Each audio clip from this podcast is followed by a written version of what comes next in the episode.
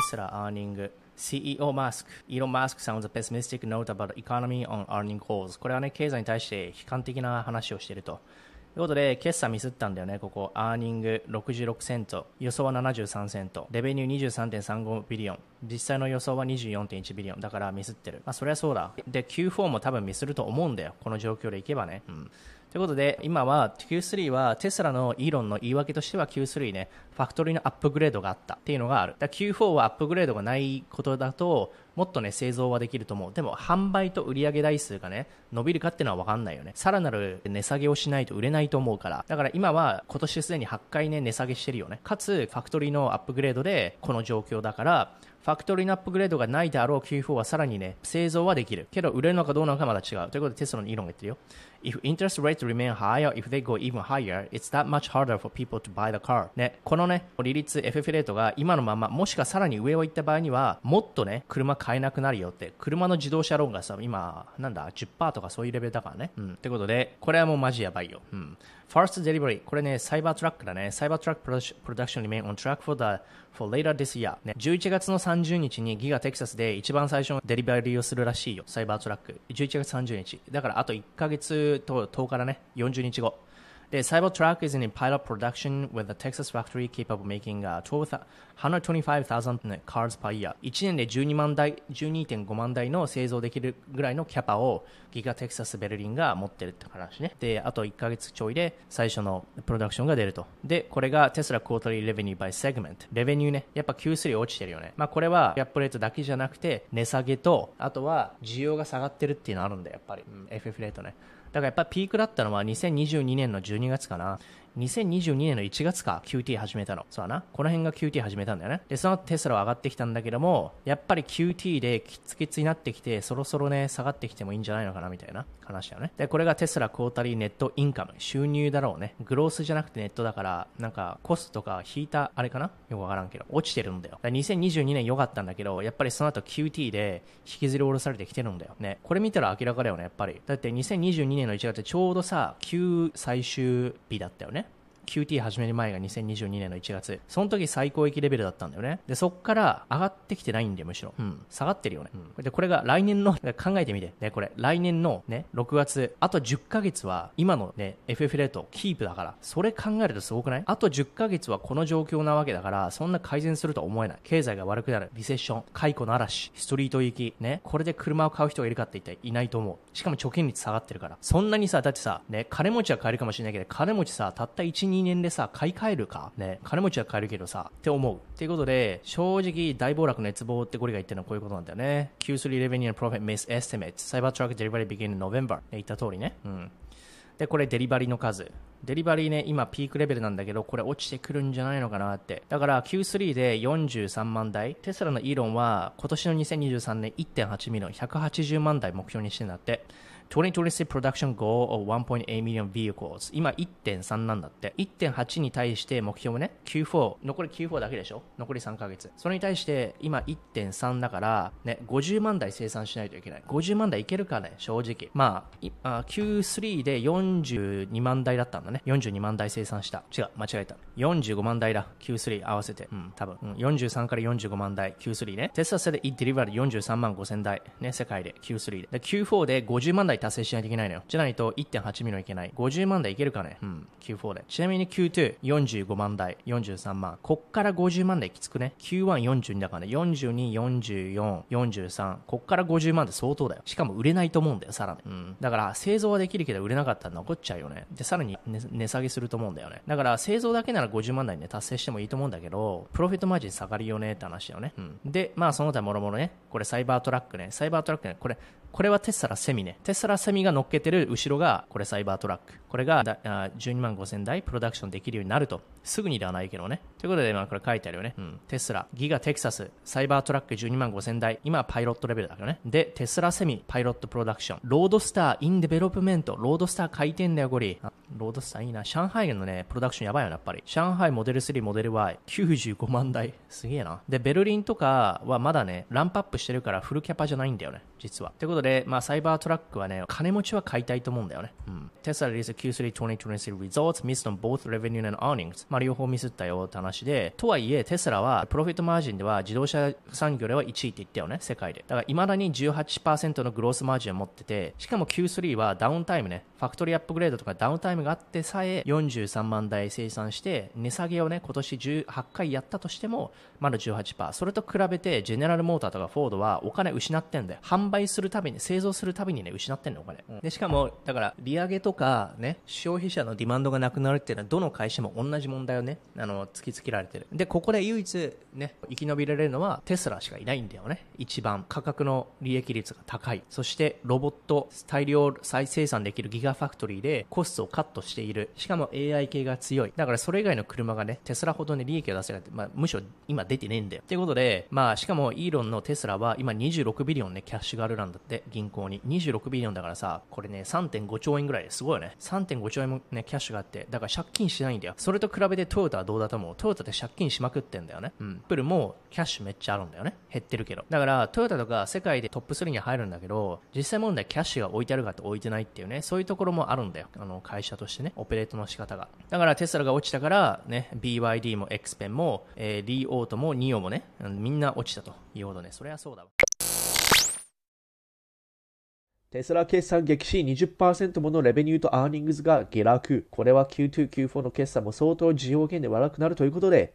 テスラ株大暴落熱望。インカムとかアーニングに関してはそこまで悪くはなかったんだよね。何が悪くなかったんだよ、予想に対してはそんなに外れてないのね。でも予想自体が下方修正してるからね、去年と比べたら。去年よりも 20% 落ちたって話ね。テスラね、income and earnings dropped more than 20% from last year ということで、Q1 のね、2023年が、去年と比べたら 20% 落ちてるんだけども、Q1 の予想に対してはほぼドンピシャ。予想85セントに対して、実際も85だから、それはね、まあまあまあ。で、かつ、レベニュー。23.21 が expected の予想だったのに対して、23.33 ちょっと上だったわけよね。だから予想に対してはそこまでじゃないんだけども、去年と単純に比較したら 24% 落ちてると。ギャップアーニングズだから、これ多分全部抜いたやつだね。コストとかを。残ったやつ。で、on the earnings call, Elon Musk emphasized uncertain macroeconomic, uncertain macroeconomic environment that could impact people's car shopping plans。 まあそれはそうだな。カーショッピングプランは FF レートが上がれば車のローンのね利率が上がるんだからショップできないでしょ。しかもストリート行き行ったら車買ってる場合じゃないよ。で、he expected12 months of stormy weather in the economy。 向こう12ヶ月間結構台風みたいに来るよ経済がって言ってんだよ。 Every time Fed raises interest rates that's equivalent to increase in the price of a car。 利上げするだけで車のローンの利率上がっちゃうから、これは車の値上げしてるのと一緒なのよ。だって消費者が払うのって車の値段と車の自動車ローンのインタレストレートでしょ。でインタレストレート上がっちゃうんだから値段が上がっちゃうと。で、経済がね、向こう12ヶ月やばいってことです。で、しかも、リセッションが来たら、人生で2番目に大きな買い物って、家が1番で2番目は車だと思うんだよね。それはしなくなると。We've taken a view that pushing for higher volumes and a larger fleet is the right choice here versus a lower volume and a higher margin。つまり、こういうリセッションみたいなところでは、ランボルギーニみたいな値段が高いプレミアムバージョンで少なく売るのよりは、トヨタ型ね、安くて大量に売った方がいいんじゃないかって言ってる。まあ、ただ、長期的に見たら、テスラはね、かなりの利益をね、自動運転とか、ロボタクシーとか、テスラセミとかね、トラックあるじゃん。自動運転が来るから、2024、25ぐらいからね。それで、相当な利益は出せると、テスラのイーロンは言っておるということ。で、セルフドライビングテクノロジーに関しては2024年になんかニュースあったのよさっき。 Musk says Tesla likely to launch full self-drive technology this year。 セルフドライビングね今ベータ版だと思うんだけど、これをね今年中にフル版をリリースするとか言ってんだよね。それが来ると次はロボタクシーとかなんだよね。だからロボタクシー来たら相当ね、あとオプティマスもそうだけどね、ロボット関連で。テスラエナジーレベニュー soared to 1.3。 去年の同じ Q1 と比べては 148% ね、テスラエナジーレベニュー。これ多分テスラのチャージャーのことなのかね、テスラチャージャーなのか、あとソーラーパネルも入ってるかもしれないんだよね。まあチャージャーめちゃめちゃね、アメリカでグリーンエナジーの援助金とかでボンボン建てられてて、でしかもジョー・バイデンが言ってたんだけど、テスラのチャージャーはテスラだけじゃなくて他の EV 会社にも開放するっていう風になって、で、支援金もあってみたいな感じで。でもそこのレベニューなのかわかんないけどね。テスラQuarterly Revenues by Segment。ちょっとだから、2021年の Q1 と比べて、レベニューとかそういうの上がってると思うんだけど、トータルの利益率みたいなところだと思うんだよ。それが下がったんだと思うんだよね。ギャップなんとかってやつが。つまり、プロフィットマージンが下がってるってことなんだよね。まあ、これがテスラのね、決算の内容で、まあ、その他ニュースなんだけど、テスラ stock drops in the pre-market after another round of US price cuts as earnings loom。だからアメリカでまた値下げしたらしいよ。これ、いつのって言ったら4月19日だから昨日。Tesla has reduced Model Y prices in the US. Here are the changes. モデル Y $47,000。モデル Y ロングレンジ$50,000。モデル Y の P なんだね、$54,000。$3,000。だから大体50万円値下げしてまた。After federal EV incentives, the Model Y now officially starts. EV のインセンティブを消費者にキャッシュバックした場合って、フォードとかで値上げしたんだよね、逆に。だって政府がね、援助金で支給してくれるから、それで割引になるから、じゃあね、フォードとか値上げできるよねって。で、フォードとか値上げした。むしろテスラの方は逆に値下げしてるんだよね。値下げできるのはなぜかというと、プロフィットマージンが他の会社より高いから、まだ値下げしても利益キープできる。だからこれすると、まあトータルのレベルに減っちゃうけども、1個あたりでは。でも、よりたくさんの人が買えるようになると。プロフィットマージンを下げてでも、他の人により買ってもらいたいとね、買えるパワーが少なくなってるからということですね。で、これ100万円ぐらいのタックスクレジットをね、電気自動車買ったらとかそういうことが今アメリカであるから、それに波に乗ってたくさん広げたいっていうことなんだよ。たくさん利益を出したいわけじゃないんだよ、今テスラは。今後利益モデルが上がるとか言ってるでしょ。今は利益モデル追求ではなくて、リセッションとかでどうせね、需要そんなに強くないから、まあ安くてもいいから、シェアを伸ばしたいってことだと思うんだよね。で、セルフドライビングが今年リリースされるんじゃないかと。ロボタクシー来るか。そして、イーロン・マスク announces Tesla Cybertruck Delivery Event in the third quarter of 2023 ということで、2023年の Q3 で、サイバートラックのデリバリーイベントが発表。今テストドライブ中なんだよね。で、テスラセミのトラックはもうペプシでね、20台ぐらい納車されてんだよね。で、サイバートラックまだ納車されてないから、今年に来るんじゃないのと思うんだよね。いやー、これさ、街走ってたらさ、インスタで撮っちゃう。てか、YouTuber とか Instagram はこれ絶対撮るよ。写真で。だって、テスラのセルフドライビングのやつ、あれ、PH で乗ってたもん。高速道路とかでやってる。高速道路走りながら PH でやってたなってやったよ。マジかみたいな。で、イーロン・マスク笑ってたもん。それで、提案でみたいな。